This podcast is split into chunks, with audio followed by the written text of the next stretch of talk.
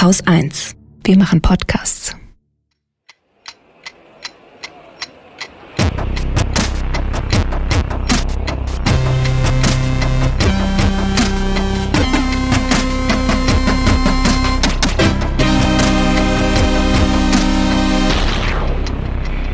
Willkommen zur Wochendämmerung vom einunddreißigsten Januar zweitausendzwanzig mit dem Brexit, dem Coronavirus, dem Rundfunkbeitrag, Trumps Nahostplan, dem Mindestlohn, der Bauernmilliarde, Südlink, der Aserbaidschan-Affäre, Mieten, der Abschaffung der Bonpflicht, Katrin Rönicke und Holger Klein.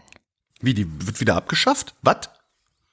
In Frankreich wird sie gerade abgeschafft. Weil ja. Die haben ein neues Müllvermeidungsgesetz und haben festgestellt, wenn sie ihr neues Müllvermeidungsgesetz ernst meinen, dann können sie das mit der Bonpflicht nicht aufrechterhalten. Und deswegen haben sie die jetzt wieder abgeschafft, wo wir gerade dabei sind, die wieder anzusch- äh, überhaupt anzuschaffen. Du hörst mich scharf einatmen und ich frage mich, beziehungsweise dich und den Franzos, bekomme ich mein Baguette dann auch in Zukunft nicht mehr in der Tüte?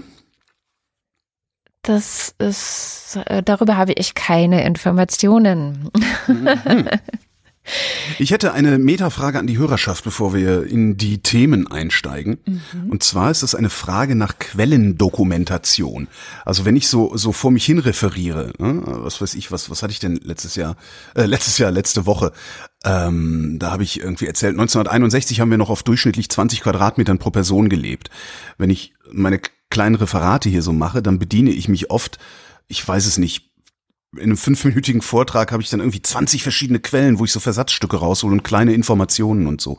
Was mich mal interessieren würde, ist, wenn ich solches Zeug aus irgendwelchen Statistiken rauspople, soll ich jegliche Quelle mitliefern? Und diese Frage richte ich explizit an die Hörerschaft. Soll ich jegliche Quelle mitliefern oder vertraut ihr uns hinreichend, dass das schon irgendwie stimmen wird? Weil ich habe so den Verdacht, dass wenn ich da wirklich jede einzelne Quelle hinpacke, also dieses ne, neunzehnhunderteinundsechzig, zwanzig Quadratmeter pro Person, das ist tatsächlich eine Quelle, wo man relativ lange lesen muss oder relativ lange scrollen muss, um diese eine Information zu finden. Und das wüsste ich ganz gerne, ob ähm, ja wir unsere Quellen so fein granulieren sollen oder ob es reicht, wenn wir so tun, als wüssten wir Bescheid. Ich habe eine Präzisierungsnachfrage. Bitte. Meinst du mit Quelle angeben, dass du sie immer gleich im Podcast dazu sagen sollst? Nein, um Gottes okay, Willen. In den, in, hinterher ja, nein, hinterher nee, in den Shownotes. Hinterher in den Shownotes. Also weil das ist halt wirklich, ich sitze dann da, wühle mich in ein Thema rein und klicke hier, klicke da, suche hier noch schnell was, da, da, da, da, da, mach mir drei Notizen. Also schreib mir einfach raus, was ich wichtig finde und klick die Fenster oft so schnell wieder zu, dass ich hinterher selber gar nicht genau weiß, wo ich es her habe. Hm. So, wenn jetzt aber die Hörerschaft sagt, nee, wir wollen das alles haben, dann ähm, eiche ich mich darauf, das tatsächlich dann immer sofort wegzubookmarken auch. Und wie kommst du jetzt drauf? Hatte ich letzte Woche so gedacht, weil dieses Referat, wo dann mit, der, mit den Quadratmetern pro Person, weil ich da extrem viel so Kleinkram hatte, also so viel statistische Hinweise und, und vergangene, also historische Daten und sowas alles. Hm. Und hinterher fiel mir dann so ein, hm, ist das seriös? Hm, verstehe. Okay, ja sag doch mal. Schreibt uns entweder eine Mail an... Wie ist denn eigentlich unser Kontakt at wochendämmerung punkt de oder so, glaube ich. Weiß ich. Äh, also Hol- Holger, schreibt's doch, wir haben doch, so, na, wir haben doch Kommentare, diskutiert das doch ja. in den Kommentaren, ist doch viel wichtig. Das wollte ich als zweites sagen, schreibt uns eine so. Mail oder kommentiert in den Kommentaren, mein Gott. Nee, schreibt uns keine Mail, lesen wir eh nicht. Na gut, keine Mails, alles klar.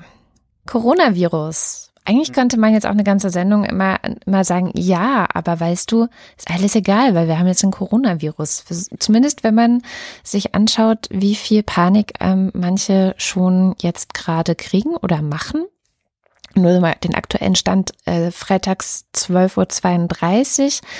Das Coronavirus ist in Deutschland angekommen und hat aktuell offenbar fünf Leute in Bayern erwischt. Wir haben letzte Woche nicht über das Virus gesprochen. Ich nehme an, dass wir da stillschweigend die gleichen Gründe für hatten. Ja, das wird alles nicht so heiß gegessen, wie es gekocht wird. Genau, und Panik nützt nichts. Ähm, alle wichtigen Informationen rund um das Virus erhält man natürlich wie immer beim Robert-Koch-Institut.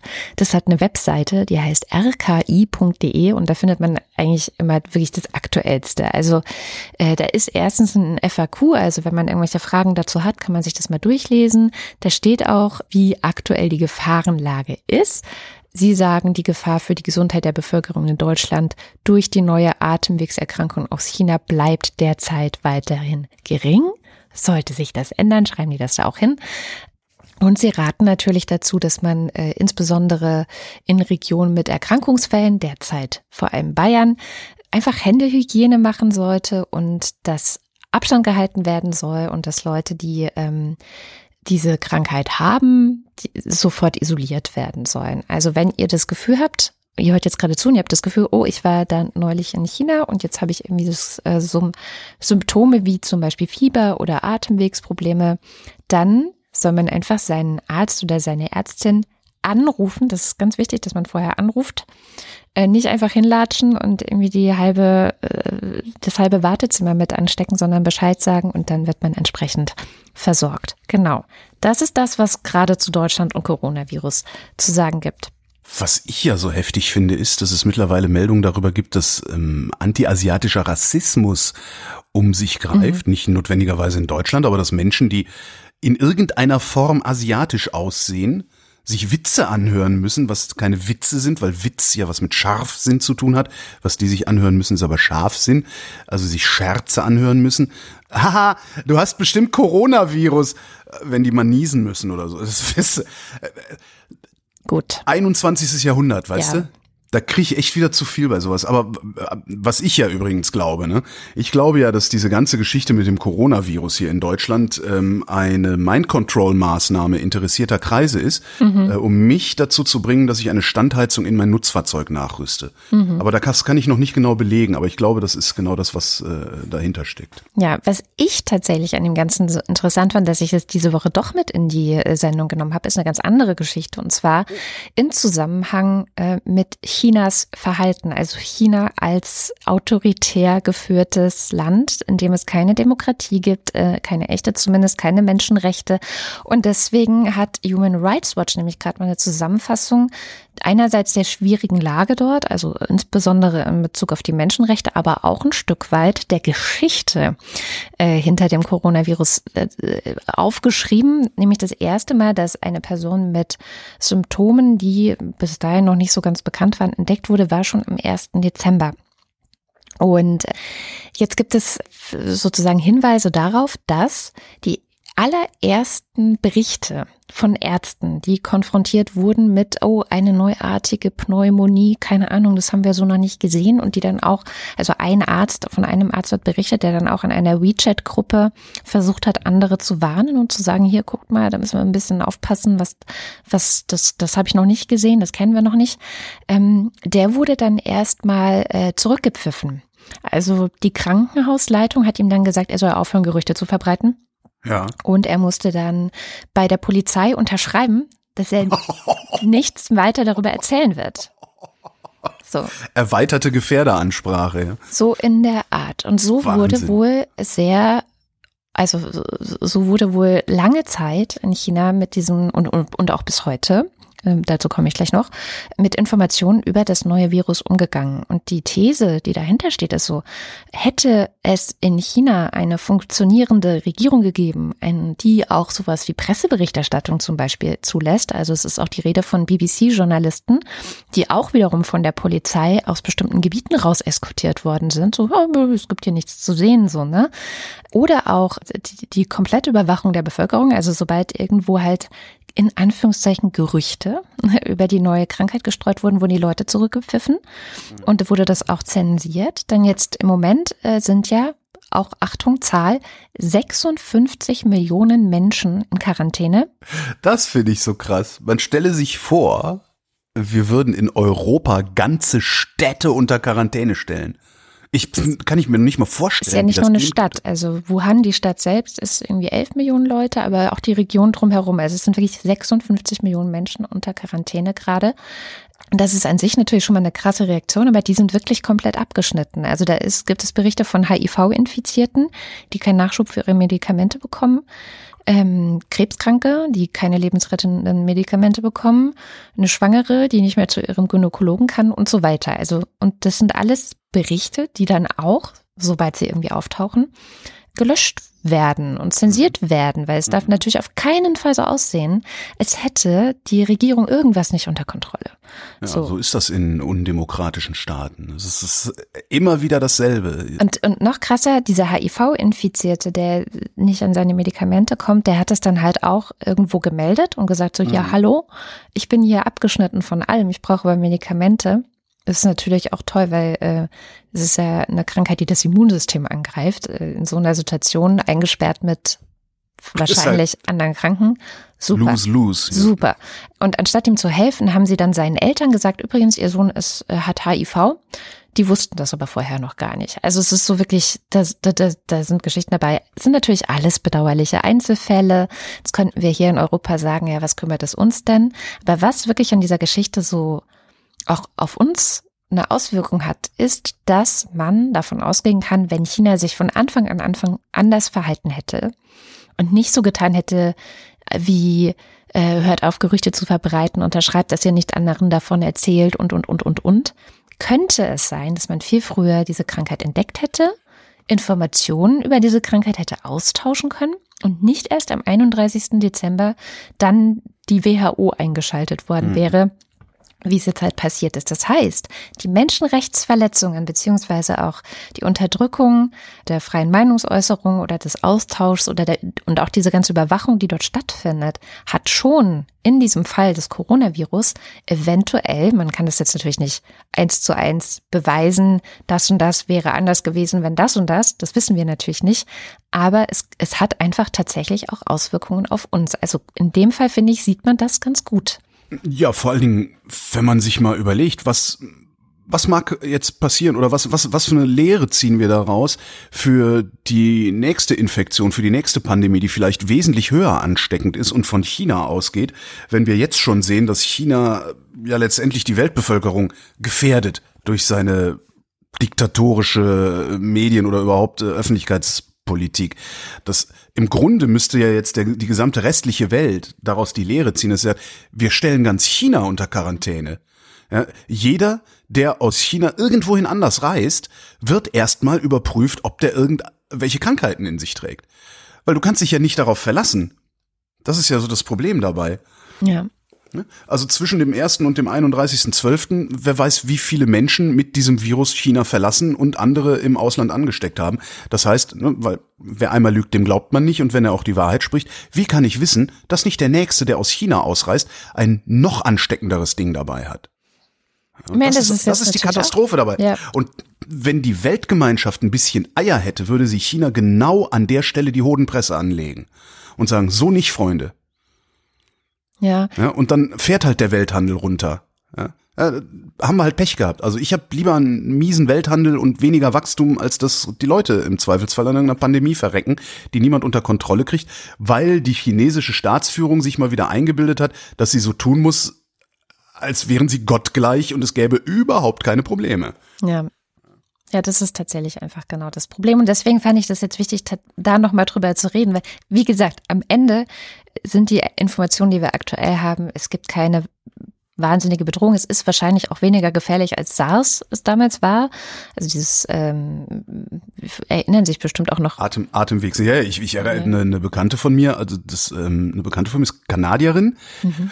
Und die war zu SARS-Zeiten in Hongkong oder kurz vor SARS in Hongkong, ist dann irgendwie nach Thailand ein paar Wochen und wollte zurück nach Hongkong und haben sie nicht mehr reingelassen. Obwohl sie sagte, ich, äh, das ist nicht, ich bin nicht, das, ich komme von Ort, aber die ist nicht mehr reingekommen. Ja, ja, weiß ich noch genau. zweitausenddrei war das. Mhm. Ja. Das war schon auch ja. ganz schön krass. Naja. Ja, apropos kein Problem, Brexit. Hm. Jetzt kann man ja mal drüber reden, weil heute ist der einunddreißigste Januar, das heißt ab heute um Mitternacht, also ab dem ersten Februar, ist Großbritannien aus der E U ausgetreten. Ja, das heißt, ab Samstag ist nix. So, außer, dass die Briten in der E U nichts mehr zu sagen haben, sich aber an unsere Regeln halten müssen. Und ich fände es ja geil, wenn wir jetzt trollen würden, ganz viele Regeln machen würden, bei denen die nicht mehr mitreden dürfen. Ab März werden sie dann äh, mit den E U siebenundzwanzig, also mit der Europäischen Union, innerhalb eines halben Jahres, darf ich nicht vergessen, ja, bis November, ein Abkommen, beziehungsweise mehrere Abkommen, insgesamt habe ich zehn gehört irgendwo oder gelesen, ähm, Abkommen verhandeln. Das müssen sie bis November machen, damit bis einunddreißigsten zwölften die E U siebenundzwanzig das noch jeweils in ihren Ländern ratifizieren können. Ja, weil du machst keine Handelsabkommen, die E U macht keine Handelsabkommen, die nicht in allen Ländern ratifiziert sind. Was ich jetzt schon häufiger gelesen und gehört habe, ist, äh, die Abkommen, die die E U mit Großbritannien schließen muss, sind komplizierter als das Handelsabkommen mit Kanada. Und mit Kanada hat es sieben Jahre gedauert. Mhm. Ich gehe davon aus, ehrlich gesagt, dass wir im November, spätestens im November, irgendeinen billigen Trick sehen werden, mit dem die Briten mal wieder einen Aufschub bekommen. Das ist ja sowieso vorgesehen, dass wir noch weiter aufschieben können. Mhm. Und diesen Aufschub dann wird die Regierung Johnson, falls er dann noch eine Regierung ist, ich gehe davon aus, den Doofen im Land wieder als absoluten Erfolg des Empires verkaufen. Ja. Und währenddessen, das wird jetzt demnächst passieren, passi- sehen wir auch gerade schon, ne, britische Regierung versucht jetzt Teile der Bahn wieder zu verstaatlichen, also zurückzuholen, weil es nicht funktioniert und so. Johnson wird sozialdemokratische Politik machen, aber nur zehn Prozent sozialdemokratische Politik, um sich die Sympathie äh, ja, dieses, diese Arbeiterklasse, die es da ja tatsächlich auch noch gibt, diese, diese, der Sympathie der Arbeiterklasse zu sichern, ja, die ihn mhm. ja gewählt haben, irgendein Zückerchen muss sie denen ja geben. Gleichzeitig wird Johnson behaupten, seine zehn Prozent seien hundert Prozent soziale Politik. Ja. Und irgendwann, und ich glaube nicht, dass es lange dauern wird, wird er, ich weiß nicht, zwei, drei, fünf Jahre oder sowas, wird er die Wohltaten, die er jetzt verteilt, um die Leute bei der Stange zu halten, alle wieder kassieren. Ja, weil und zwar genau dann, wenn er auf all die Deppen nicht mehr angewiesen ist, weil die Opposition gegen ihn so z- fragmentiert ist, dass er sowieso Alleinherrscher sozusagen bleiben kann. So, so ein bisschen wie, äh, wo haben wir das denn noch, das Problem? Das ist keine Opposition, ja, U S A ja im Grunde auch. Es gibt ja praktisch keinen ernstzunehmenden demokratischen Präsidentschaftskandidaten gegen Trump. So, das wird er kassieren. Die Schuld daran, dass er das kassiert, wird er der Europäischen Union geben. Und die wird er als halsstarrig bezeichnen, bloß weil er selbst, Johnson, sich nicht an die Regeln halten will, die siebenundzwanzig Mitgliedstaaten der Europäischen Union sich selbst gegeben haben und auf deren Einhaltung sie pochen, weil wir eine Einheit sind. Mark my words. Ich weiß, es ist eine gewagte Prognose, die ich hier mache, yeah. aber ich glaube, genau da werden wir hinkommen. Und das werden wir nur, weil die Engländer, und ich sage ausdrücklich die Engländer, sich einbilden, sie hätten immer noch das Zeug dazu, sich die Welt untertan zu machen, ne, Empire und so, weil sie nämlich unfähig sind, und zwar nur die Engländer, unfähig sind, mit anderen auf Augenhöhe umzugehen. Und das ist ein Gedanke, den habe ich aus der Irish Times. Die sagen nämlich, der Brexit ist ein ist a collective English Mental Breakdown, also ein Nervenzusammenbruch der Engländer in Großbritannien. Und das schönste Beispiel, woran man erkennen kann, dass die nicht auf Augenhöhe mit anderen umgehen können, äh, führt die Irish Times an. Schottland, Wales und Nordirland haben jeweils Nationalparlamente. Mhm. England hat das nicht. Ja, die Engländer glauben, wir herrschen sowieso über das hier alles, wir brauchen nicht noch irgendein Nationalparlament. Finde ich ein interessantes Argument. Link gibt's in den Shownotes. Und eine Frage an die Hörerschaft habe ich hier auch noch mitgebracht. Erzähl. Ich gehe davon aus, dass wir demnächst Zölle sehen werden auf Importe aus Großbritannien. Was gibt es nur in Großbritannien, das man hier gerne haben möchte und das man sich noch besorgen sollte, bevor die Nummer in die Hose geht und wir Zölle darauf bezahlen müssen? Kommst du jetzt, wieder mit, deinem, kommst du jetzt wieder mit deinem Brompton-Bike? Achso, nee, das war eine echte ich Frage. Jetzt wieder, das war eine echte Frage und zu, also eine der Antworten wäre ein Brompton-Bike, aber das ist mittlerweile auch so schon billiger, weil das Pfund sehr schwach steht. Ähm, es ist im Moment wesentlich billiger, ein Brompton in Großbritannien zu kaufen, als ein Brompton-Folding-Bike in Deutschland zu kaufen. Mhm. Selbst wenn man die Kosten für einen Billigflug hin und zurück mit Gepäck einrechnet. Also du, das ist einige hundert Euro billiger. Ist ja krass. Ja, du könntest also theoretisch jetzt nach Großbritannien fahren, da Urlaub machen, also fährst du mit dem Zug rüber, kaufst dir da ein Faltrad, ein schönes, mhm. machst eine Woche Urlaub, radelst durch London oder irgendwie sowas und fährst dann mit dem Faltrad zusammen äh, im Gepäck wieder zurück und hast, wenn du es clever anstellst, hat die Ersparnis beim Fahrrad wesentliche Teile deines Urlaubs dort finanziert. Hm? Das ist aber auch ein bisschen eine Milchmädchenrechnung, aber egal. Kommen wir vom... Hm? Ja, es ist eine, aber Ich hätte halt gerne noch einen Sechsgang Brompton und überlege, ob ich hier vielleicht... So. Kommen wir vom einen Moron zum nächsten Moron. Das wäre diese Woche nämlich auch noch Donald Trump natürlich. Der hat nämlich was vorgelegt, und zwar den lange angekündigten Nahostplan zur Erinnerung. Hm? Darf ich vorher eine Frage stellen? Ja, ja. Hast du das verstanden? Ähm, ich habe das nicht verstanden. Ich habe es nicht, also do, ich glaube, ich habe die wichtigsten Eckpunkte verstanden. Die versuche ich dir okay. auch gleich gerne noch zu erzählen. Ist nett, ja. Aber man, man muss vorweg schicken, dass dieser ganze Nahostplan, Friedensplan, vor Jahren schon angekündigt wurde, eigentlich im Grunde zu Beginn der Präsidentschaft Donald Trumps, als Jared Kushner, Trumps Schwiegersohn, dessen werde, Stimme niemand kennt. Genau. werde sich daran machen, mit einem sehr kompetenten Team den Nahostkonflikt endlich zu beenden. Und jetzt liegt dieser Plan auch vor, und die Reaktion weltweit ist eigentlich so, okay, na, wir werden mal schauen. Das, mein Problem ist ja schon, also Jared Kushner hat hier mit ganz kompetenten Leuten. Das, das kommt mir so vor, als wäre der kurz zu Netanyahu gegangen, hätte gesagt, wie hättest du denn gerne? Ja. Und dann hat Netanyahu gesagt, ja so. Und dann hat Kushner gesagt, hier, Papa, so. Und dann hat Trump gesagt, I have a great plan. Und zack. So ähnlich wird es wahrscheinlich auch gewesen sein. Das kann sich ja jeder also und jede selbst ausmalen. Du hast es ziemlich gut verstanden und auch ziemlich gut zusammengefasst, weil man sieht es daran, Benjamin Netanyahu findet den Plan super. Und das in einer Zeit, in der, muss man ja auch noch dazu sagen, er gerade wegen Korruption und Bestechung ein paar Ermittlungen am Hals hat, gleichzeitig wieder im Wahlkampf ist. Also es war ja, in Israel hat man ja gerade so eine Abfolge von missglückten Regierungsbildungen. Es gibt zwar eine nicht unstarke Opposition gegen Netanyahu, aber es funktioniert nicht. Die schaffen es nicht, eine Regierung selber zu bilden. Deswegen gibt es schon wieder Neuwahlen. Das heißt, er ist jetzt auch im Wahlkampf, und er kann jetzt mit diesem Plan, den Donald Trump und Jared Kushner ihm da sozusagen hingeschustert haben, in den Wahlkampf gehen und sich selber als toll darstellen. Was soll passieren? Also es gibt insgesamt, sind es fünfzig Seiten, auf denen steht, was passieren soll. Das klingt viel, ist aber, wenn man mal sagt, so, okay, die Lösung des Nahostkonflikts, also ein Konflikt, den bisher niemand geschafft hat zu lösen, dann ist es gar nicht mehr so viel. Die wichtigste Information darin ist, einen unabhängigen Staat Palästina, was ja so die Idee wäre, wenn es eine echte Zwei-Staaten-Lösung geben sollte, ja, dass du einen unabhängigen Staat Israel hast, dem ist die, das Existenzrecht garantiert, und du hast einen unabhängigen Staat Palästina, dem ist auch ein bestimmtes Existenzrecht garantiert, und dann einigt man sich eben, welche Region, welche, welcher Teil von Jerusalem und so weiter bekommt jetzt welche Seite.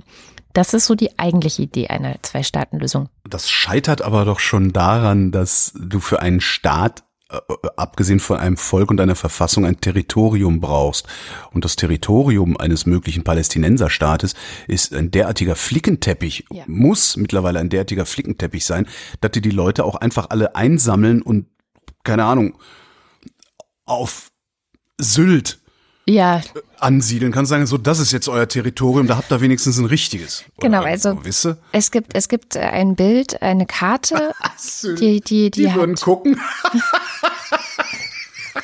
Entschuldigung. Es gibt eine Karte, die hat Donald Trump in guter alter Trump-Manier natürlich getwittert, so vorher, nachher, also wie Israel jetzt gerade aussieht, Israel und Palästina, und wie es aussehen soll, wenn der Plan umgesetzt ist. Da kann man das auch sehr schön sehen. Es gibt eben diese Westbank, die soll zu fünfundsiebzig Prozent tatsächlich dann dem zukünftigen äh, Palästina zugeschrieben werden, aber... Und das ist eigentlich die, die wichtigste Information in diesem ganzen Plan.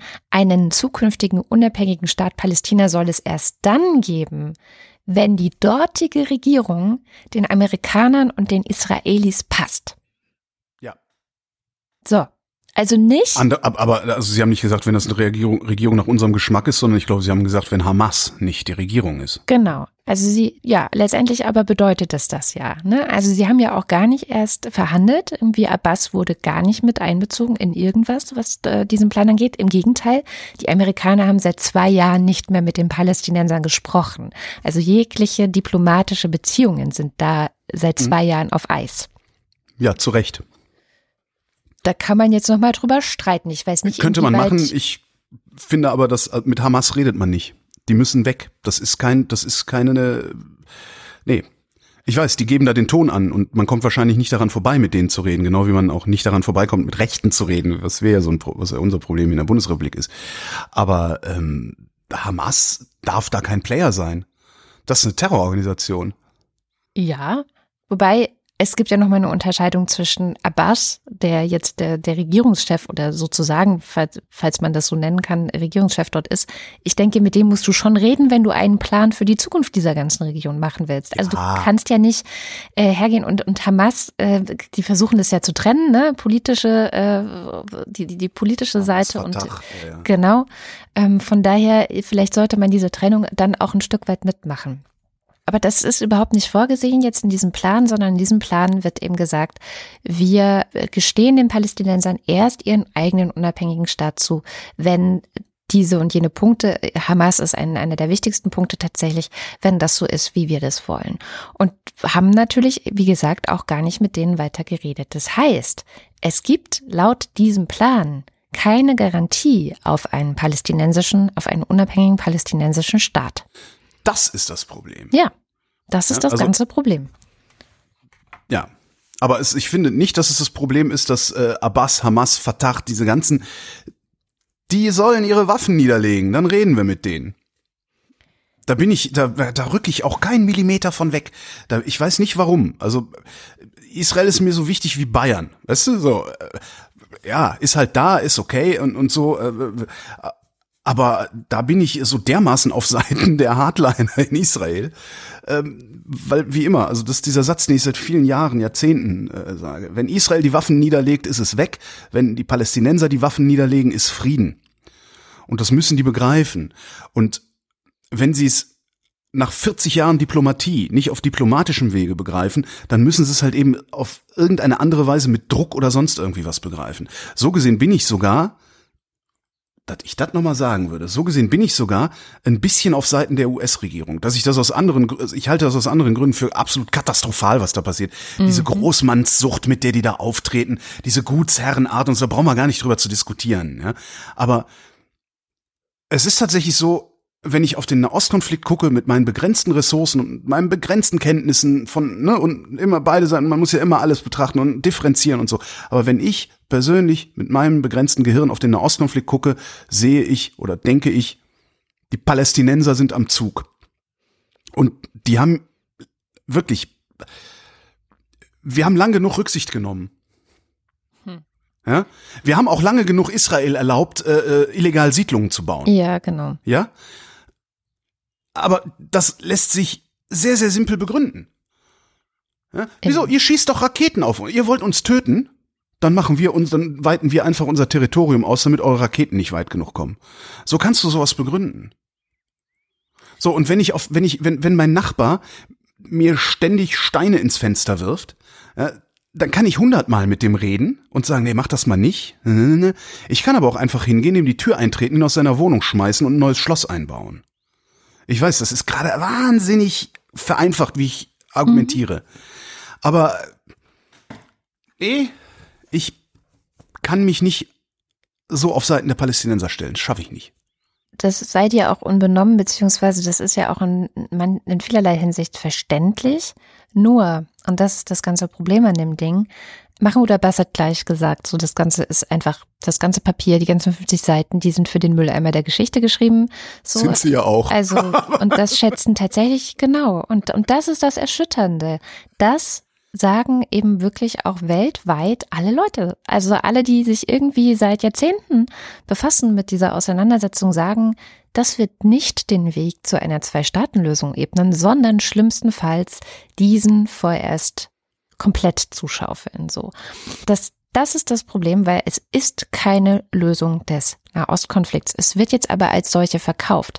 Und zwar in den U S A unter den Anhängern Donald Trumps und auch in Israel im Wahlkampf, den Netanyahu da gerade zu machen hat. Völlig egal ist, was die Palästinenser eigentlich dazu sagen, völlig egal ist, ob es irgendwie dazu beitragen wird, dass es Frieden gibt. Das heißt, es ist wirklich ein komplettes, ja, wie nennt man das denn? Es ist einfach Theater. Es ist nichts anderes als ein Theaterstück, aufgeführt von, wie du, wie hast du das gerade so schön ausgedrückt, ähm, zwei Gutsherren. Gutsherren, genau, sehr gut. Sehr, sehr gute Vokabel, die, die aber letztendlich nichts nichts verändern werden. Na, der Witz ist, für Rechtskonservative wie Netanyahu, wie Trump, ist das eine Lösung. Ja? Weil es einen klaren Sieger geben würde, ja? Das ist halt auch in diesem Trumpschen Weltbild, ne? Dealmaker, ich gewinne, du verlierst, ansonsten ist kein guter Deal. So, also in, aus deren Perspektive ist das eine Lösung, sogar eine sehr, sehr gute Lösung. Ja? Es ist nur natürlich auf internationaler Bühne keine Lösung. Und du kannst natürlich auch nicht oder nur begrenzt äh, so argumentieren, wie ich argumentiere, wenn du da drauf guckst. Das ist viel zu sehr moralgeschwängert, wie ich argumentiere. Ja. Die ganze Geschichte hat übrigens diese Woche auch Sham Jaff sehr beschäftigt. Ähm, und deswegen haben wir in What Happened Last Week, ihrem Beitrag diese Woche, auch einen Kommentar zu dieser ganzen Lage. Ähm, sie geht gar nicht so sehr auf die Details des Plans ein, sondern sie äh, schaut eher, welche Auswirkungen hat es auch auf die Region. Hashtag Deal of the Century. Eigentlich sollte dieser Nahostplan dazu dienen, ein Friedensplan für den Nahen Osten zu sein. Man nannte ihn auch so, so den Peace-Plan, aber doch, also von Peace, also eine Art Frieden, die von beiden Seiten auch als Frieden anerkannt oder gewürdigt wird, ist leider keine Spur. Die Palästinenser haben den Nahostplan natürlich auch strikt abgelehnt. Ein tausendmal Nein kam von ihnen. Und äh, viele gehen aus Protest auch auf die Straße und verbrennen Bilder von Netanyahu und Trump. Wenn man diesen Nahostplan mit früheren Friedensinitiativen so ein bisschen vergleicht, ja, dann kann man ihn vielleicht auch besser einschätzen. Nehmen wir zum Beispiel den Oslo-Prozess als Vergleich. Damals, neunzehnhundertdreiundneunzig, im ersten Oslo-Abkommen ging es tatsächlich um eine gegenseitige Anerkennung, besser gesagt um eine Wertschätzung des Gegenübers. Der heutige Plan kennt aber null Gegenüber. Es gibt kein palästinensisches Gegenüber. Es ist lediglich ein Plan zwischen Trump und Netanyahu. Was sagt denn die unmittelbare Umgebung dazu? Der Nahe Osten an sich selbst, also die Palästinenserinnen können sich leider nicht auf die Umgebung verlassen. Für die Regierungen von Saudi-Arabien, Ägypten und den Vereinigten Arabischen Emiraten beispielsweise steht erst einmal im Vordergrund, dass man sich eher mit Israel verbündet, weil alle haben irgendwie das gemeinsame Interesse, den iranischen Einfluss in der Region zurückzudrängen. Es gibt ja natürlich auch keinen innenpolitischen Druck in diesen Ländern, diese Tatsache zu ändern. Katar und Jordanien sind zwar ein bisschen verhaltener, aber auch sie bitten, äh, sie bieten tatsächlich keinen wirklichen Gegenwind. Und dann sind halt eben nur noch die Türkei und der Iran auf der anderen Seite übrig, die sich jetzt natürlich als die, und ich sag jetzt mal vorsichtig, wahren Beschützer der muslimischen PalästinenserInnen präsentieren wollen. Natürlich mit sehr, sehr viel Eigeninteresse.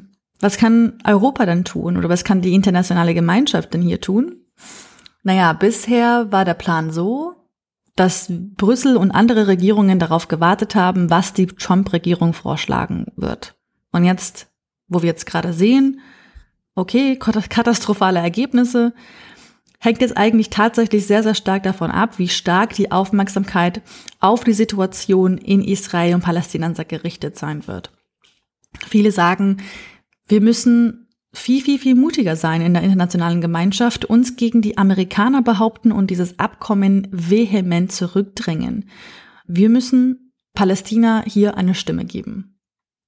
Was wir jetzt tun können, ist eigentlich erstmal einmal beobachten, inwiefern dieses ganze, ja, wie sich das Ganze ausgestalten wird. Denn was jetzt sehr, sehr wichtig sein wird in nächster Zeit, ist die Frage um äh, die Annexion der Siedlungen und des Jordantals. Das heißt, tatsächlich war es so, direkt nachdem die U S A mit dem Plan grünes Licht gegeben hatten, für eben diese Annexion seitens Israels, kündigte auch schon Netanyahu dementsprechend an, die genau das am kommenden Sonntag anzugehen. In de, im Parlament. Bitte lasst uns alle besprechen, wie wir es genau diese Siedlungen rechtmäßig annektieren können. Falls das tatsächlich geschieht, das wissen eben viele noch nicht. Viele israelische Politiker sagen teilweise auch, bitte lasst uns diese Entscheidung erst einmal nach der Wahl diskutieren. Das ist eine sehr, sehr große Entscheidung. Naja, bis, ähm, ob, ob das jetzt passiert und wenn das passiert, das könnte wirklich eine Entscheidung sein, die wäre irreversibel und könnte zu einer viel, viel, viel stärkeren Reaktion der palästinensischen Straße führen. Na, dass da alle enttäuscht sind, ist doch auch zu erwarten, dass da alle enttäuscht sind. Also ich bei Trump kann nichts rumkommen, was in irgendeiner Form ein Kompromiss, ein echter Kompromiss ist. Jeder gibt ein bisschen was ab, damit alle was Besseres haben. Das, von daher finde ich das eigentlich gar nicht so überraschend. Und dass alle schweigen, darum halt auch, weil es gibt ja nichts Neues zu sagen. Ich habe eben ja auch nichts Neues gesagt. Mhm. Es gibt ja seit vierzig Jahren nichts Neues zu sagen. Und was so Iran und Hisbollah und die muslimische Welt, wie man so schön sagt, angeht, die halten die Palästinenser doch als Geiseln, wenn wir mal ehrlich sind. Ja, im, im Sinne von... Du kannst beliebig, beliebig die Palästinenser hernehmen, ne? Das sind, also, also Muslime verstehen sich als eine Einheit, die Umma, ne? Also die muslimische Weltgemeinschaft. Also das sind alles Brüder, das sind alles unsere Brüder. Die Palästinenser sind Muslime. Wer meinem Bruder aufs Maul haut, haut auch mir aufs Maul. Guck dir mal an, wie der Westen, also Israel als einzige Demokratie im Nahen Osten, mit unseren Brüdern umgeht. Ergo, der Westen ist böse. Puh, du musst das aufpassen. Das ist total simpel. Ja, das ist nicht so simpel. Du musst da echt aufpassen. Das waren jetzt schon sehr viele antimuslimische Vorurteile, die du hier einfach mal so ausgebreitet hast und gesagt Nö. hast, das ist so. Das ist nicht so. Ich habe äh, letztes Jahr im Rahmen von Mashallah zum Beispiel ein Gespräch mit Saussan Djebli gehabt. Mhm. Die ist Palästinenserin oder beziehungsweise ihre Familie kommt aus Palästina. Mhm. Ähm, Und die haben innerhalb der Familie schon Streit über diese Frage. Sie ist ganz klar gegen Antisemitismus, sagt auch, dass, dass sie zum Beispiel sich mit ihrem Bruder darüber zerstritten hätte. Die Frage, wie verhält man sich jetzt, also welche Position nimmt man ein in diesem Nahostkonflikt? Ich ähm, breche das auch, entschuldige, ich breche das auch nicht aufs Individuum runter, sondern das ist so richtig so ja, staatlich. Aber guck das dir einfach an, wie der Iran das macht. Also ja, und trotzdem sind Saudi-Arabien und der Iran zwei verfeindete äh, Gegner in der Vormacht, also wenn es darum geht, die Vormachtstellung in, im Nahen Osten zu bekommen und ähm, haben unterschiedliche Interessen und Saudi-Arabien ist dann vielleicht doch eher auf der Seite Israels. Also du kannst sie nicht alle über einen Kamm scheren, es funktioniert einfach nicht. Das ist tatsächlich ein, ein Problem, was aber auch versucht wird, den Muslimen, glaube ich, einzureden. Also ich glaube, das, was du gerade referiert hast, das ist etwas, was tatsächlich versucht wird, zum Beispiel von den religiösen Führern im Iran. Und dann gibt es ja auch solche, solche Prediger, die dann YouTube-Kanäle haben und ja. auf der ganzen Welt irgendwelche Scheiße labern und Leute hören sich das an. Und natürlich wird versucht, den Leuten einzupflanzen, dass es so sei, wie du gerade gesagt hast. Ja, natürlich. Aber jeder normal denkende Mensch entscheidet sich ja dann, ob er das glaubt oder nicht. Und ich würde ja, mal behaupten, nicht um, es, es geht doch nicht um den normal denkenden Menschen. Es geht doch nicht um irgendwie Holger Klein, der äh, Sham Jaff begegnet und äh, da irgendwas reinprojiziert, sondern es geht darum, was ist denn Politik der Staaten, beziehungsweise was was wird, ja, das ist ja dann in der muslimischen Welt auch nochmal dadurch, dass du oft äh, eine weltliche und eine geistige Führung gleichzeitig hast oder die Geist, geistliche Führung tatsächlich sogar noch das letzte Wort hat. Äh, letztendlich wirkt sich das ja auf Politik aus. So, und du kannst doch, welche bessere Möglichkeit hast du, den Westen zu verteufeln, als mit dem Finger darauf zu zeigen, wie der Westen mit den Palästinensern umgeht? Ja, klar, das stimmt.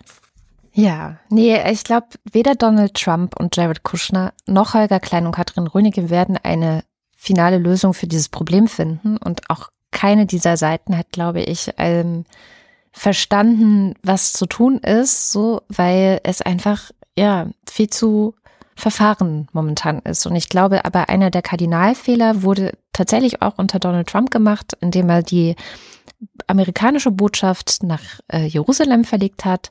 Alle anderen Staaten der Welt haben ihre Botschaft in Tel Aviv, um zu demonstrieren, es ist noch nicht gesagt, ja. wie das Ganze aufgeteilt wird. So. Und solange das nicht festgelegt ist, bleiben wir in Tel Aviv.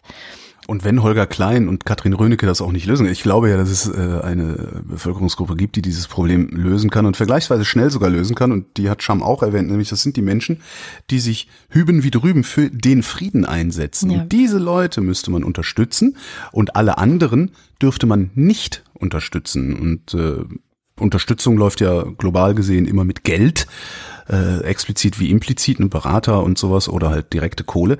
Gebt doch einfach mal den Leuten, die sich nicht für Frieden einsetzen, kein Geld mehr.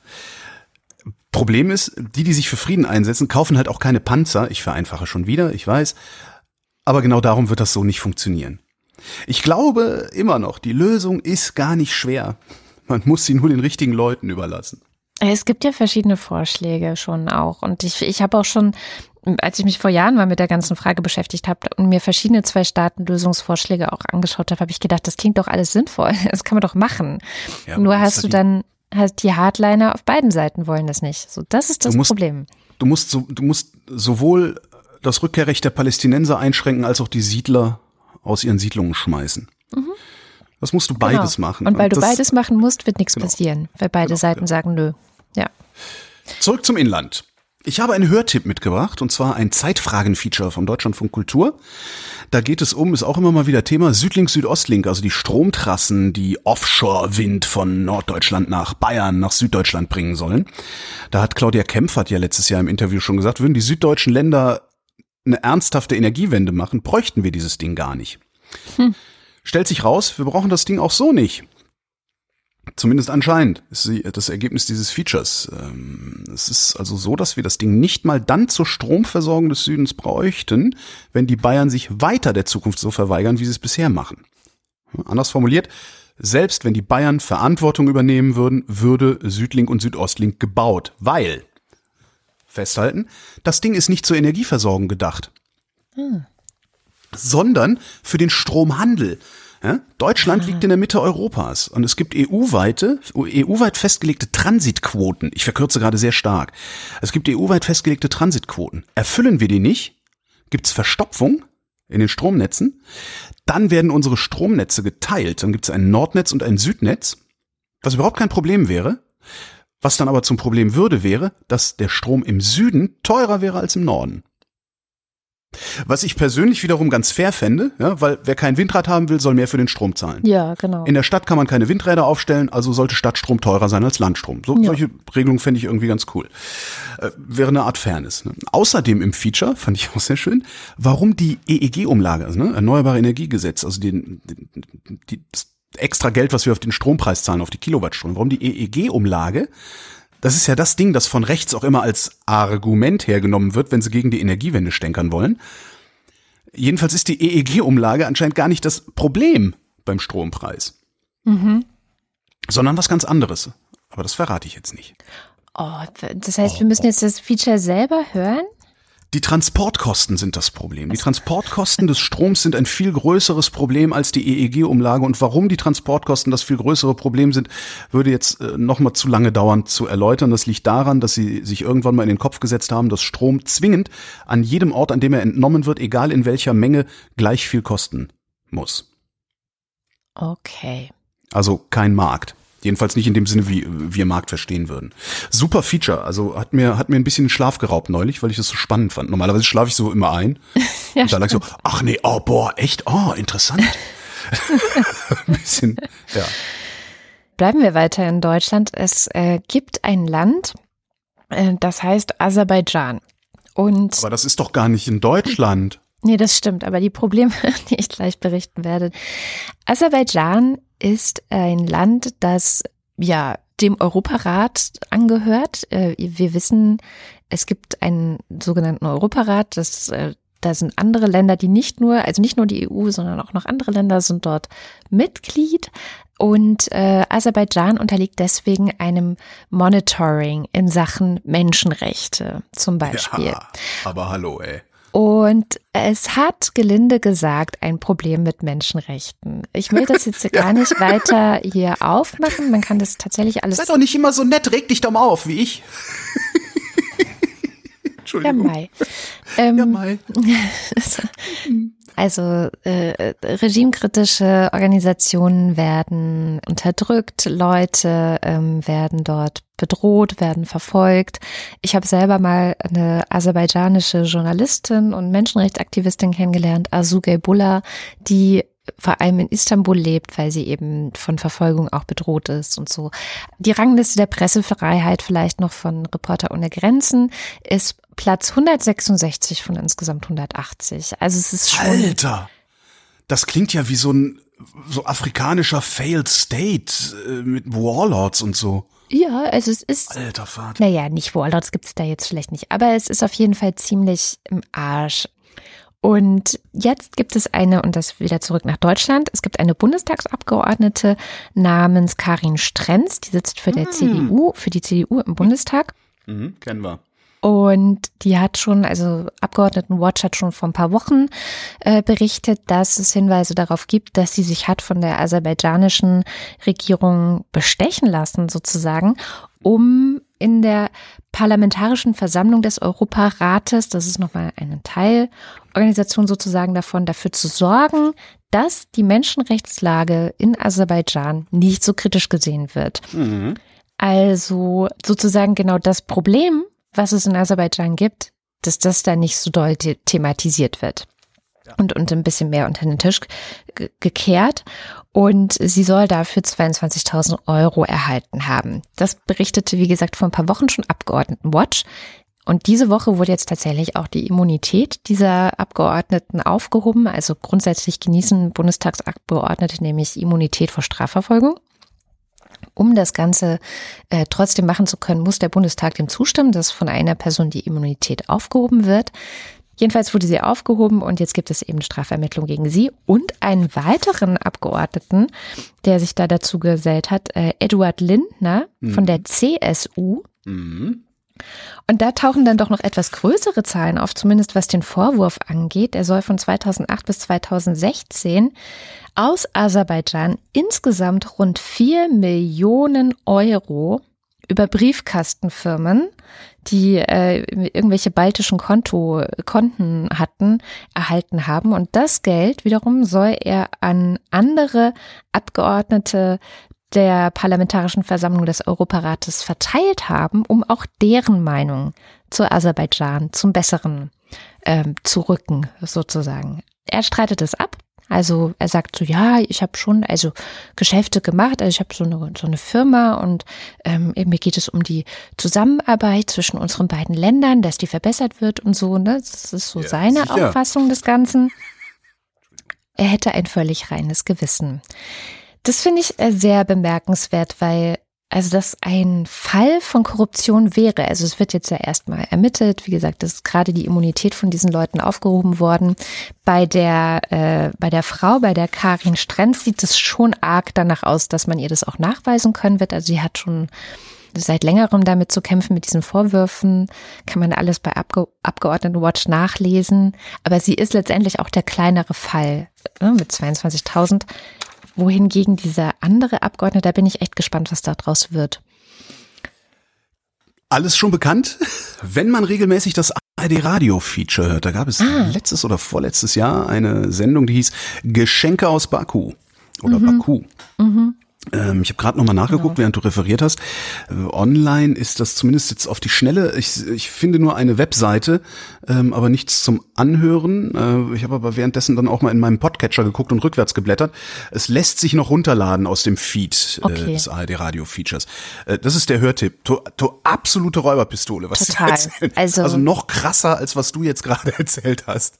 Das ist wirklich super. Die fahren an, da auch hin und reden mit Leuten und äh, erklären auch, wie genau da so äh, die Tricks laufen, wie dann hier irgendwie Beraterverträge und sowas alles gemacht. Ein super spannendes Ding gewesen. Ja, ja.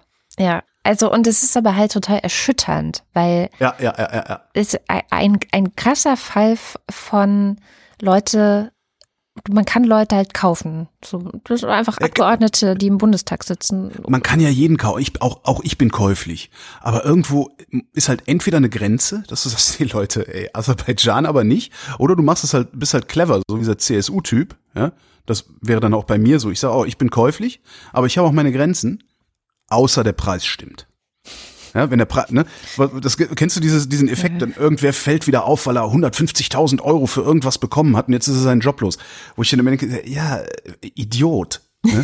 Ja. Lass dir halt anderthalb Millionen geben, dann kann es dir egal sein, ob du deinen Job los bist oder nicht. Ja. Ich finde mal, wenn man sich bestechen lässt, dann muss das so hoch sein, dass die Konsequenzen einem zumindest wirtschaftlich nicht schaden können hinterher.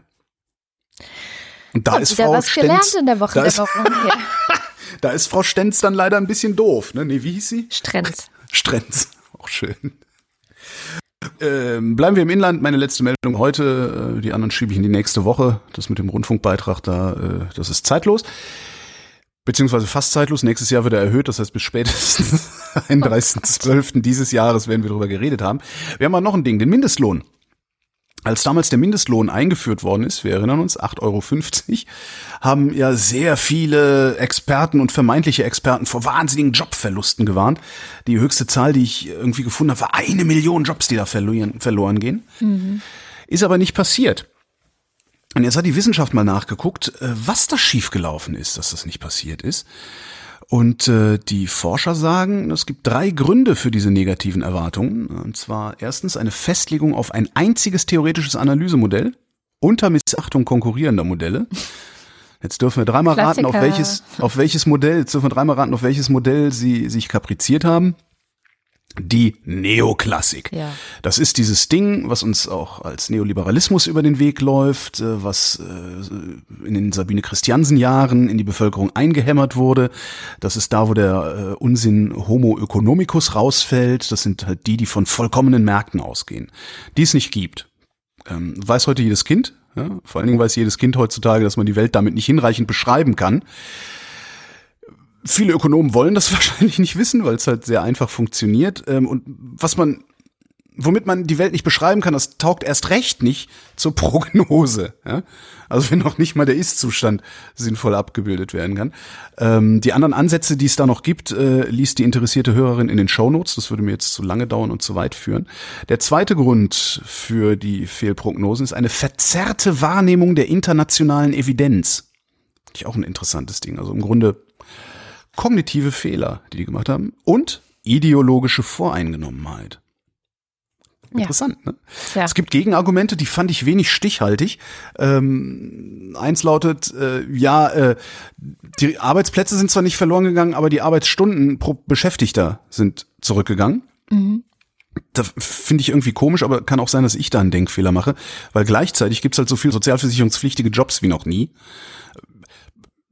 Weiß nicht, jetzt würde ich, so zynisch das auch klingt, äh, erstmal vermuten, naja gut, wenn du jetzt nur noch äh, fünfundzwanzig statt vierzig Stunden arbeitest, machst du vielleicht einen zweiten Job, um die fünfzehn Stunden auszugleichen oder irgendwie sowas. Also wir sehen ja trotzdem nicht mehr Arbeitslose.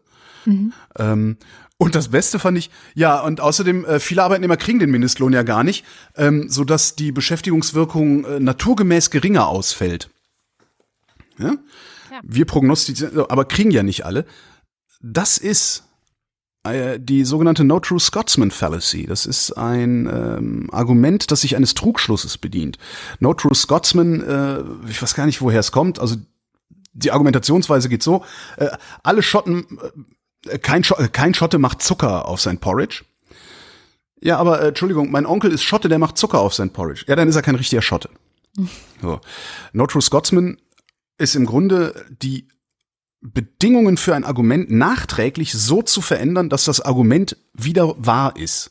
Mhm. Ja, aber das ist es in diesem Fall halt nicht, weil damals nicht über den wahren Mindestlohn oder den wahren Mindestlohnempfänger geredet wurde, sondern über den Mindestlohn. Ja, es, ich finde das wenig stichhaltig. Aber auch da mag man mich korrigieren, weil vielleicht mache auch ich einen Denkfehler. Das ist nicht ausgeschlossen, weil ich gerne Denkfehler mache.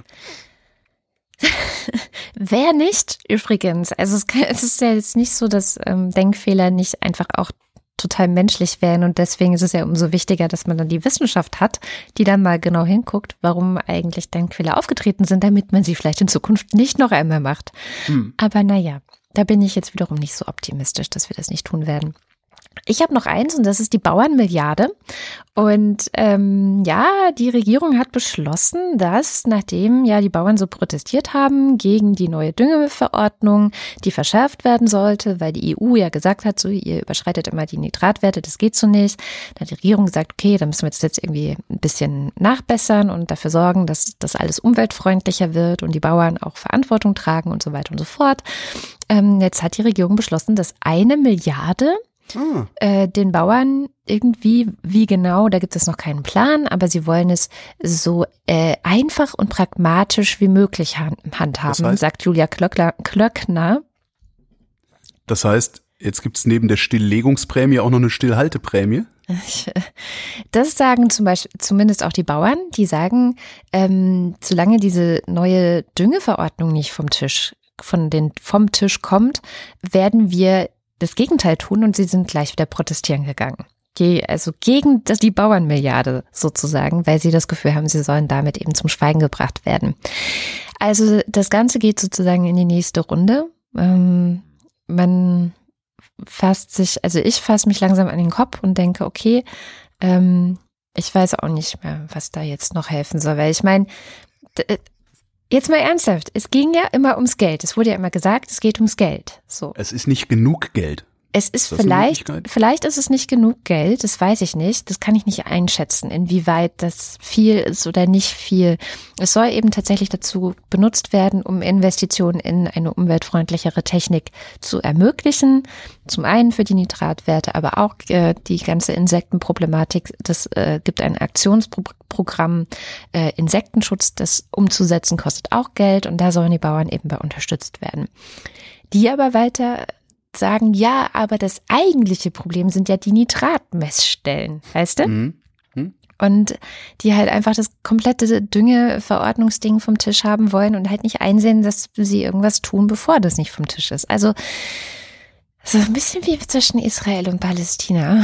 Na, beziehungsweise auch ein beliebter rhetorischer Trick, halt Nebenkriegsschauplätze. Ne? Immer, ja. Wenn du immer auf einen Nebenkriegsschauplatz ausweichen, so, wenn du merkst, dass du auf dem Hauptschlachtfeld keinen Sieg erringen kannst, gehst du auf den Nebenkriegsschauplatz, und zwar so lange, bis der andere entnervt aufgibt. Ja. Das ist äh, letztendlich übrigens auch ähm, rechte Argumentationsmuster sind das, ne? So rechte Diskurshoheit versucht sich so, ne, die Rechten versuchen so Diskurshoheit zu erlangen, indem sie immer wieder wegspringen vom eigentlichen Thema. Das ist dann auch eine der Antworten auf die Frage, wie man mit Rechten redet. Man zwingt sie, bei dem einen Thema zu bleiben. Ne? Ja. Der kommt, der kommt mit Argument A oder mit Sachverhalt A, und wenn er merkt, dass er mit Sachverhalt A nicht durchkommt, weil du bessere Argumente hast, kommt er sofort mit B. Ja, das stimmt. Da kannst du dann hingehen und sagen, nee, nee, nee, nee, wir reden hier jetzt gerade nicht über, keine Ahnung, C O zwei, ja, wir reden über Kühlschränke. Und jetzt reden wir erstmal über Kühlschränke. Und wenn die das dann nicht wollen, erkennst, weißt du halt auch, dass es vollkommen sinnlos ist zu reden, weil niemand an äh, ja, einem Erkenntnisfortschritt interessiert ist. Mir ist gerade aufgefallen, ich hatte ja noch das Thema Mieten. Hattest ja, du auch ich, noch? Ja, ja, da habe ich eine Theorie. Stimmt. Ja, erzähl. Ja, aber jetzt ist die Sendung vorbei. Okay, geht schnell. Die Neuvertragsmieten stagnieren. Ja, zwanzig neunzehn sind die Neuvertragsmieten nicht weiter gestiegen. In München und Berlin sind sie sogar um ein halbes Prozent gesunken. Ist jetzt keine Trendwende, dazu brauchen wir noch ein paar Jahre. Aber meine Theorie ist ja, dass sich nicht beliebig hohe Mieten nehmen lassen, weil die Leute irgendwann nicht mehr bereit oder in der Lage sind, Mondpreise zu bezahlen. Mhm. Ja, weil irgendwann sagst du, ich, ich würde deine Wohnung ja nehmen, aber ich kann mir die, keine Ahnung, zwanzig Euro pro Quadratmeter nicht leisten. Für siebzehn würde ich sie aber nehmen können. So, ja. Wenn das so weitergeht, müsste es sich eigentlich auch auf die Kaufpreise auswirken, weil deine Rendite ja maximal so groß sein kann, wie die Miete, die du verlangen kannst. Das heißt, im schlimmstenfalls kaufst du eine Wohnung für, ich müsste jetzt wieder rechnen, ich glaube, wenn du viertausend Euro pro Quadratmeter zahlst, musst du mindestens für zehn Euro vermieten, ansonsten machst du Minus. Kann sein, dass ich mich verrechnet habe. Das heißt, irgendwann wirst du halt auch hingehen und wirst sagen, ja, lieber Verkäufer, ich kann nicht viertausend Euro pro Quadratmeter bezahlen. Ich kann dir höchstens drei Komma fünf bezahlen. Das heißt, da müssten dann die Mieten auch wieder sinken. Außer es sind zu viele Spekulanten im Markt. Das ist dann immer noch das Problem, weil die gehen davon aus, das ist das Problem, genau. Die können das dann aussitzen im Zweifelsfall. Ja, ja, ja. Trotzdem fand ich interessant. Absolut. Es gibt eine sehr schöne. Äh, Zumal sehr die Kaufpreise übrigens weiter steigen. Also, auf, das, auf die hat es noch keine Auswirkung gehabt. Ja. Okay, vielleicht kommt das ja noch nach dem Mietendeckel in Berlin zumindest. Na, da passiert es tatsächlich. Sehr gut. Der Mietendeckel, die Diskussion über den Mietendeckel, habe ich heute, glaube ich, erst gelesen. Die Diskussion über den Mietendeckel hat dazu geführt, dass ähm, die Preise ein bisschen sinken. Mhm. Das hat dazu geführt, dass es mehr Investitionen gibt. Na, sowas. Ich sag ja, ich habe immer noch den Verdacht, dass alle so fürchterlich rumkeifen und rumschreien, weil ja, das mit dem Mietendeckel funktionieren könnte und die Zahnwälte Angst kriegen, dass ihre Geschäftsmodelle nicht mehr funktionieren. Sehr, sehr schöne äh, David McWilliams Podcast-Episode, das ist natürlich ein englischer Podcast äh, gerade, genau zum Thema Mieten, und der bezieht sich wiederum auf einen Artikel beim Economist, der auch schon super war, ähm, warum dieses ganze wir in, wir machen äh, Wohnungen als Investment-Ding ein Riesenproblem ist, also für die Wirtschaft weltweit und vor allem aber für arme Leute, und darin wird dann auch erklärt, wie eben dieses ähm, ich ich habe ich besitze mehrere Häuser und die gehören jetzt mir, gleichzeitig werden die halt immer teurer und immer weniger normale Leute Leute oder auch ein bisschen ärmere Leute können sich das eigentlich leisten, können sich aber auch bald die Miete da drin nicht mehr leisten, weil die Preise ja insgesamt in die, durch die Decke gehen. Also dieser ganze Zusammenhang wird da auseinandergenommen und ähm, im Grunde wird gesagt, dass eines der größten Probleme, die wir momentan weltweit haben und die auch sehr viel Armut verursacht, ist diese Obsession reicher Leute mit Immobilien. Und ähm, deswegen eine große Empfehlung, das mal zu hören, und sie prognostizieren, und das ist vielleicht auch für dich als Hausbesitzer interessant, dass sich die nachwachsende Hausbesitzer schön wär's. Oder als Wohnungsbesitzer interessant, ähm, die prognostizieren, dass sich die nachwachsende Generation, die nämlich auch die Generation ist, die eben keinen, in der Regel keinen eigenen Immobilienbesitz hat, weil wenn du jung bist, bist du, kannst du dir das meistens noch nicht leisten und die Preise steigen. Das heißt, du wirst dir auch in Zukunft nichts leisten können, so wie deine Eltern noch früher vielleicht, ähm, dass die sich dagegen zur Wehr setzen werden und dass die, wenn sie dann an die Macht kommen, politisch politisch oder irgendwie anders, ähm, noch zu einem Problem werden können für die Leute, die sich gerade ausruhen auf ihrem Immobilienreichtum. Die Immobilienobsession kommt, glaube ich, auch daher, dass Menschen mit viel Immobilienbesitz vielleicht gar nicht mal sich bewusst gemacht haben, aber begriffen haben, verinnerlicht haben, dass Immobiliensitz am besten dazu geeignet ist, eine Dynastie aufzubauen. Ja. Darum haben wir ja auch keine Erbschaftssteuer, damit wir Dynastien aufbauen können. Also, ne? Also darum ist Erbscha- keine Erbschaftssteuer ist illiberal. hundert Prozent Erbschaftssteuer ist maximal liberal übrigens. Darum ist die F D P auch so eine Heuchlerpartei. Ähm, mit Immobilien lassen sich perfekt Dynastien aufbauen, weil Immobilien Assets sind, die, wenn du sie pflegst, hunderte von Jahren alt werden können. Und bei der popligen Erbschaftssteuer, die wir haben, ist es halt auch überhaupt kein Problem, riesige Immobilienbestände einfach zu vererben an die nächste Generation. Ich könnte mir vorstellen, dass das auch daher kommt, dass die Leute, weißt du, so, dass man einfach spürt, oh, hier, mh, da lässt sich der Grundstein für was legen. Mhm. Weißt du, so, so eine Beständigkeit, ich wirke nach, ich vererbe mein Haus an mein Kind, ähm, dann bin ich ja nicht ganz aus der Welt, so wie die Fugger damals. Ihr dürft hier billig mieten, äh, dafür müsst ihr aber jeden Tag für mich beten. Ja, so. Kann ich mir vorstellen, dass es ein ähnliches Motiv ist und das gar nicht mal so bewusst ist den Leuten. Nee, klar. Sondern sie einfach nur merken, dass wenn ich, wenn ich, wenn die mir die Immobilien wegnehmen, bin ich nichts mehr wert, ist mein Familienclan, meine, ne, mein Stammbaum nichts mehr wert, so ungefähr. Dabei wäre es das einzig Richtige, weil wir sind ja eine Leistungsgesellschaft, ne? Zumindest behaupten wir das.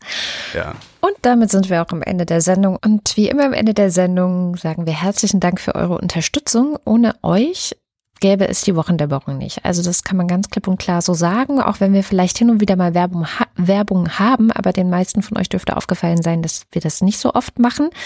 Deswegen, ihr seid unsere zuverlässigste Einnahmequelle und insbesondere die Ultras und der Fanclub, die uns bei Steady unterstützen, schmeißen so viel in unseren Hut, dass wir am Ende jeder Sendung deren Namen vorlesen. Und das kommt jetzt. eins. Und ich weiß, warum sie sagen, man kann nichts tun, weil sie nichts tun können wollen. Aber ich will etwas getan haben. Marc Bremer. Oliver Delpy. Jan Derendorf. Mathis Derjung. Das Gespenst des Kommunismus. Markus Dietz. Roger Eberling. Christopher Etzel. Andreas Freund. Erik Fröhlich. Alle Deutschen haben das Recht, sich ohne Anmeldung oder Erlaubnis friedlich und ohne Waffen zu versammeln. Für Versammlungen unter freiem Himmel kann dieses Recht durch Gesetz oder aufgrund eines Gesetzes beschränkt werden. Verbindlichste Verschuldigung für furchtbar verspätete, veränderte Vertextung. Verbeugung, gesunde Grüße und Glockengeläut gebieten Christ und Moni. Heathcliff, ich bin es, Kathy. Ich bin nach Hause gekommen. Mir ist so kalt. Lass mich durch dein Fenster. Fenster rein. Heathcliff, ich bin's Casey, ich bin nach Hause gekommen, mir ist so kalt, lass mich durch dein Fenster rein. Katharina Höll. Karo Janasch. Matthias Johansen. Arndt J. Kästner. Moster Techi. Dominik Neise. Robert Nieholm. Jetzt nur noch Reto. Michael Salz. Jörg Schickis. Vorsitzender der, der Polizeigewerkschaft Schieß mich tot. Roman Schlauer. Grüße an den Herrn Gothe, Team Bratkartoffelbratgerät. Joachim Urlaß. Jens Vierweg. Die zwei von der Pfannstelle. Lars von Hofunold. Wenn man keinen Hunger mehr hat, ist man ja satt, ne? Was ist man denn nun, wenn man keinen Durst mehr hat? Dann ist man... Bernd Wehmöller. Justus Wilhelm. Flash by Name, Flash by Nature. Woo, woo. Wing Commander Lord Fleshart. Ich wollte mal was Neues machen. Okay, kommen wir zum Fanclub. Nico Abela. Trillian Astra. Anja und Jan aus Bielefeld. Audi Scheuer, Auspuffminister. Johanna Bächle. Johannes Bauermann. Florian Beisel. Max Bernhardt. Simone Blechschmidt. Andreas Bockisch. Alexander Bohnsack. Markus Boslett. Klaus Breyer. Daniel Bruckhaus. Mike Bültmann. Felix und Bianca Bültmann. Mulib Wanji. Nicole und Christoph. Gian-Andrea Konzett. There'll be no accusations, just friendly crustaceans under the sea. Regieanweisung mit Homer Simpson Stimme singen. Wieder verkackt. Das Mensch. Ding ist, ich müsste das mal sehen, wo das eigentlich her ist. Genau, ich ich habe so eine dunkle Erinnerung, dass es irgendwie so eine Szene ist, die, glaube ich, Ariel, der kleinen Meerjungfrau, nachempfunden ist, wo Under the Sea gesungen wird oder so. Ich habe keine Ahnung. Ich, Aber ich komme nicht drauf. Naja. Ich könnte noch nicht mal Homer Simpsons Stimme nachmachen, glaube ich. Nee, das könnte ich auch nicht. Hans Damhorst. Miriam und David. Andreas Dietzel. Und der Haifisch, der hat Tränen und die laufen vom Gesicht. Doch der Haifisch lebt im Wasser, so die Tränen sieht man nicht. Ich glaube, du hast einen Namen ausgelassen. Helena Eickstedt. Jetzt, jetzt werden es rekursive, Meter, rekursive Meterwitze. Ja, ja, ja, sehr schön. Markus und Julia Englert hören euch jede Woche gerne zu. Claude Fankhauser. Itze, Final Count Down. Matthias Flader. Oliver Förster. Olli Frank. Wolfgang Fröhlich. Automatik, gallischer Schmied. Amy Gdala. Helge Georg. Die Muxi Girls. Anja Klage. Ricardo Guatta. Jan Heck. Adrian Hönig. An die Wand, auf den Boden, in die Pfoten. Andreas Jasper. Philipp Kaden. Captain Käffchen, auf alten Fotos sieht man immer jünger aus. Carsten Kleinschmidt. Oliver Kraus. Markus Krause. Stefan Krause. Magali Kreuzfeld. Thomas und Corina. Oliver Krüger. Oliver Kohlfing. Michael Lamatz. Clemens Langhans. Sebastian Lenk. Detmar Liesen. Florian Link. Heiko Linke. Jogi Löw. Sabine Lorenz. Ines und Mike Lüders. René Ludwig. Macho und Mäuschen. Martin Meschke. Robert Meyer. Johannes Möller. Lordio Mondkind. Christoph Heule Müller. Das klang gerade wie Christoph Heule Müller. Aber egal. Christoph Eule Müller, Johannes Müller, Samir Nainaneja, Thorsten W. Neu, Oliver Paulsen, Boris Perner, Nora Hoffmann und Peter Schmäler, Josef Porter, Thilo Ramke, Mister Rees, Sophia Maite Rodriguez Engelbrecht, Christian Rohleder, Pia Römer, Sven Rotlauf, Ruth Rutz. Ich bin der Schrecken, der die Nacht durchflattert. Ich bin die saure Milch, die du in deinen Kaffee schüttest. Ich bin Jürgen Schäfer, Christian Schluck, Raimo Schmidt, Christian Schmidt, Theresa Sievert, Ole Skamrax, Jens Sommerfeld. Sammeln Sie die Punkte, spenden Sie die Organe. Das ist eine geile Idee eigentlich, ne? Wollen Sie Herzchen? Geben Sie Herzchen. Marie Stahn, Christian Steffen, Ines und Tina, Vera und Benny, Eli und Johann, Hilke und Nils, Martin Unterlechner, Andrea Vogel, Jannik Völker, Eni vom Bodensee, Heraklit von Ephesos, Heraklit von Ephimosis, Elegia von Huxarien, Stefan Wald, Andreas Waschk. Es ist für einen Brauch von alters her, wer Sorgen hat, hat auch Likör. John Wick. Er fühlt sein Ende, es war Herbsteszeit. Wieder lachten die Birnen weit und breit. Wir sind wie die Fische, die den See leer saufen, indem sie schwimmen. Wir sind wie Fische. Tobias Wirth. Stefan Wolf. I don't want to talk to you no more, you empty-headed animal food through wiper. I fart in your general direction. Your mother was a hamster and your father smelled of elderberries. Curse the Penguin. Christopher Zelle. Uwe Zieling. Sabrina Zolk. Der, der fälschlicherweise annahm, die viertausend-Folge gemacht zu haben. Simon Ziebart. Nach den Berechnungen des international anerkannten Professors Pirkheimer hat der Venusmond Tetra seine Umlaufbahn verlassen und rast nun auf die Erde zu. Sein Aufprall steht unmittelbar bevor. Ralf Kammel, ich bestehe auf zwei M, mehr ist besser. Zwangsquetschte Zwutschkerl-Zwetschgen. Ja, ja äh, vielen herzlichen Dank. Ja, vielen, vielen Dank. Wir lösen von dem Geld den Nahostkonflikt und erwerben mhm. Immobilien. Das machen wir. Äh, das war die Wochendämmerung vom einunddreißigsten Januar. Da habe ich, hab ich dich jetzt gerade aus dem Kontext gebracht. Ja.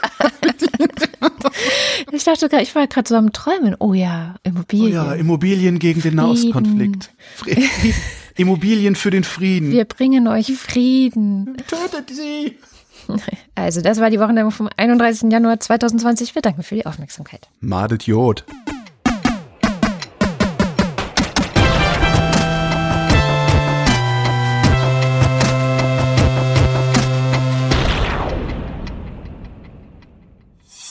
Eine Produktion von Haus eins.